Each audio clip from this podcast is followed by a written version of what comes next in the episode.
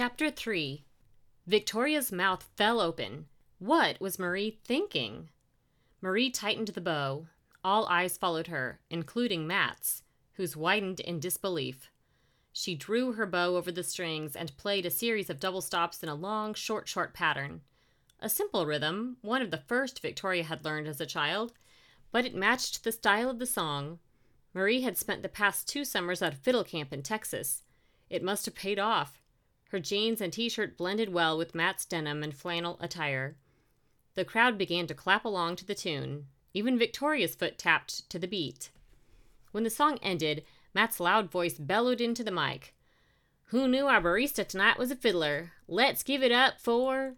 He held up the mic to Marie. A shy smile spread across her face. "Marie Pearson." The audience cheered. Marie gave a slight nod. So modest. Everyone beamed, except Adrian, who crept off stage with an envious glance at Marie.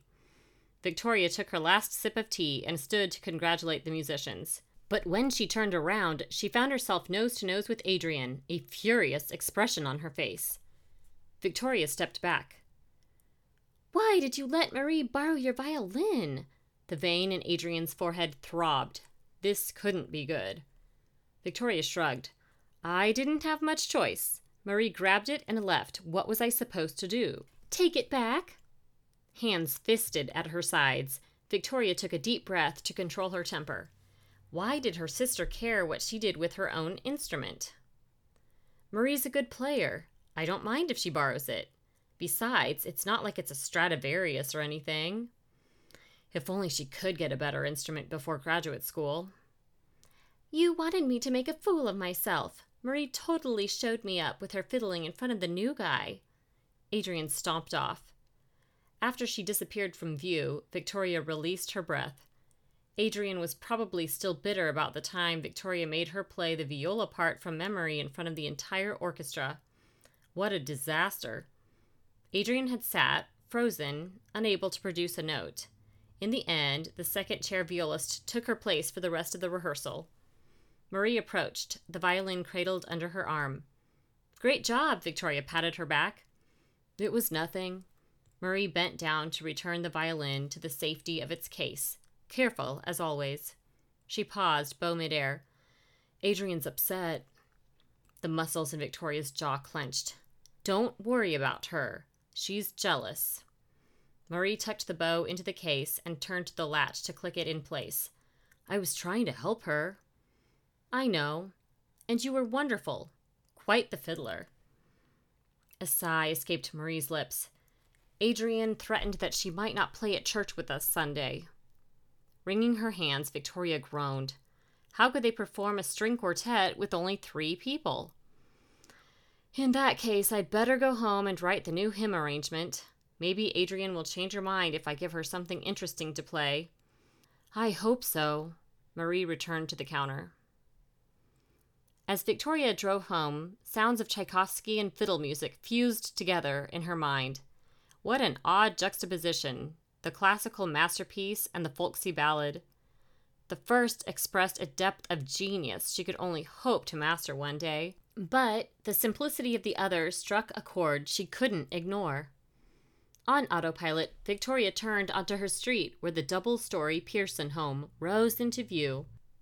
A smile spread across her face at the sight of the jovial scarecrow standing sentinel over the white brick house.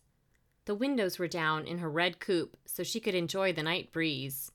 As she pulled into the circle driveway, she breathed in the fragrant scent of roses. A festive fall wreath made of orange and gold leaves graced the door. How she loved this time of year! Her mother always decorated for the 4 seasons, but Victoria favored fall with its crunching leaves and vibrant colored foliage. She'd missed the comfort of home those first 2 years of college, living in dingy dorm rooms. Junior year, most of the upperclassmen lived off campus anyway, so she'd moved back home to save money toward graduate school.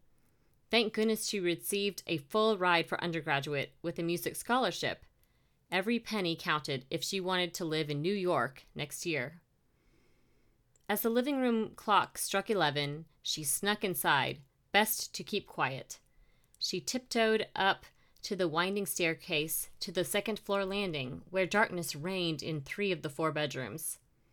A small ray of light shone under Victoria's bedroom door.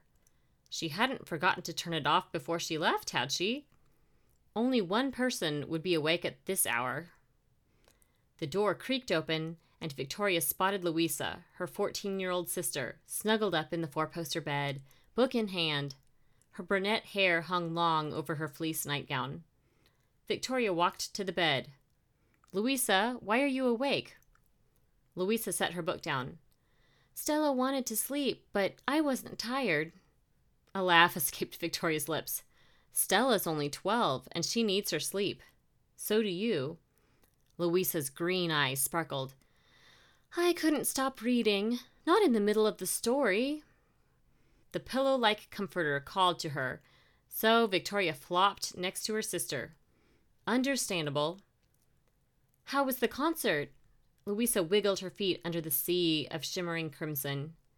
"The Tchaikovsky was amazing. Professor Chang's interpretation blew me away." "She's a fabulous musician, but I don't understand how she can play a solo in front of all those people." Louisa shuddered. "I'm sure you'd get used to it over the years. New York-trained musicians develop a thick skin." Louisa's face fell. "You'll be just like Professor Chang when you go to New York." Victoria reached out to stroke Louisa's long hair. The silky strands slid through her fingers like butter. "I promise I won't forget about you. See?" Victoria pulled the chocolate box from her pocket. "I remembered." As Louisa closed her eyes, she inhaled. "It smells delicious, like mint." "Your favorite." "Who else went to Café Chocolat with you?" She bit into the truffle. "Adrian and Jerry." Victoria wished she'd bought an extra piece of chocolate for herself. Louisa looked up. "Marie was working?" "Yes. We discussed what to play at church on Sunday. Adrian thinks I should write an arrangement for the hymn, otherwise it's too boring." Victoria folded her arms, still irritated at her sister's obstinacy. Louisa sat upright. "Yes, you should. I love your arrangements. Remember when you used to make up songs for me when I was little?" Victoria couldn't resist a smile. "Yes. What were they about? A frog? A lizard?" "A little turtle." Louisa placed her hands on top of each other and wiggled her thumbs like the tiny reptile. "How could I forget?" Victoria laughed. "But you're the lyricist, not me." Louisa pulled her knees to her chest, hugging the comforter like a security blanket. "I don't know about that." "I'm afraid this hymn arrangement won't live up to your expectations." Victoria lowered her eyes. "I don't have much time. I wish Adrian weren't so difficult. Now she's upset because Marie upstaged her in front of her latest crush." "What?" Victoria recounted the fiddling incident. Louisa finished her chocolate. "I'm sure it'll blow over. Adrian's just..." She paused in search of the right word. "Artistic. Don't take it to heart." Annoyance surged through Victoria's veins again at the recollection. She's jealous. She didn't want her little sister to upstage her. "Can you blame her?" Louisa's eyes met hers. Victoria paused. She didn't like to be upstaged by her younger sisters either. But this was different, wasn't it? "Besides, she's challenging you to write something new. Don't you want to be creative?" Louisa's eyes bore into hers. She possessed a wisdom that far surpassed her years. "Well, when you put it that way..." Victoria pulled her in close. "But you need sleep." Louisa snuggled into Victoria's arms. "Can I stay with you tonight?" "Yes." Victoria kissed the top of her head, grateful for the company. These moments wouldn't last forever. Could she bear to leave Louisa behind? Victoria had always been her babysitter when Mom played concerts or Dad got called back to the hospital for surgeries. If she left, Adrian would watch out for Stella and Marie could fend for herself. But what if Louisa needed her and Victoria wasn't there to help?